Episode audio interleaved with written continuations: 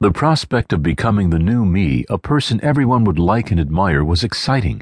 I was full of eager anticipation like a child before a birthday party, my own birthday party. I was about to be born again, strong, courageous, heroic, self-sacrificing, obliging, witty, in general, the most lovable person in the world. I felt like a caterpillar awaiting its miraculous transmutation into a butterfly. In those early days of the trip, I just smiled and followed Art around. I was happy for the first time since my father had died two years earlier. When I had first joined Art and the others at Stony Rapids, they had been holed up on four wooden bunks in a small shack built for the pilot and crew of the plane that flew supplies in from the south. Earlier that day, the DC 3 had bounced down the dirt runway and nearly crashed into the trees at the far end before it turned and taxied back to where a small group of people was waiting. As the doors swung open, the cargo was passed down to ready hands. I jumped out and landed in the dirt. There was a strange silence in the air, and the light of the sun was diffused to a pink haze by the smoke from a forest fire burning nearby.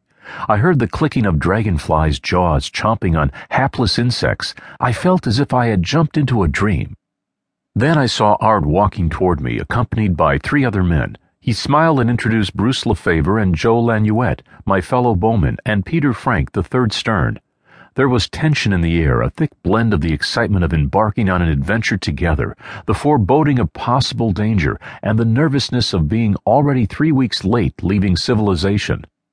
There was the roar of engines as the plane took off again, and then the five of us walked back to the pilot's shack where I met the sixth member of the expedition. Frederick Skip Pessl, the second in command, was busy grooming his full golden beard in front of a broken scrap of mirror. Ruggedly handsome, he reminded me of the model for a player's cigarette ad. He greeted me in a friendly manner, but there was a coolness about him. He kept his distance.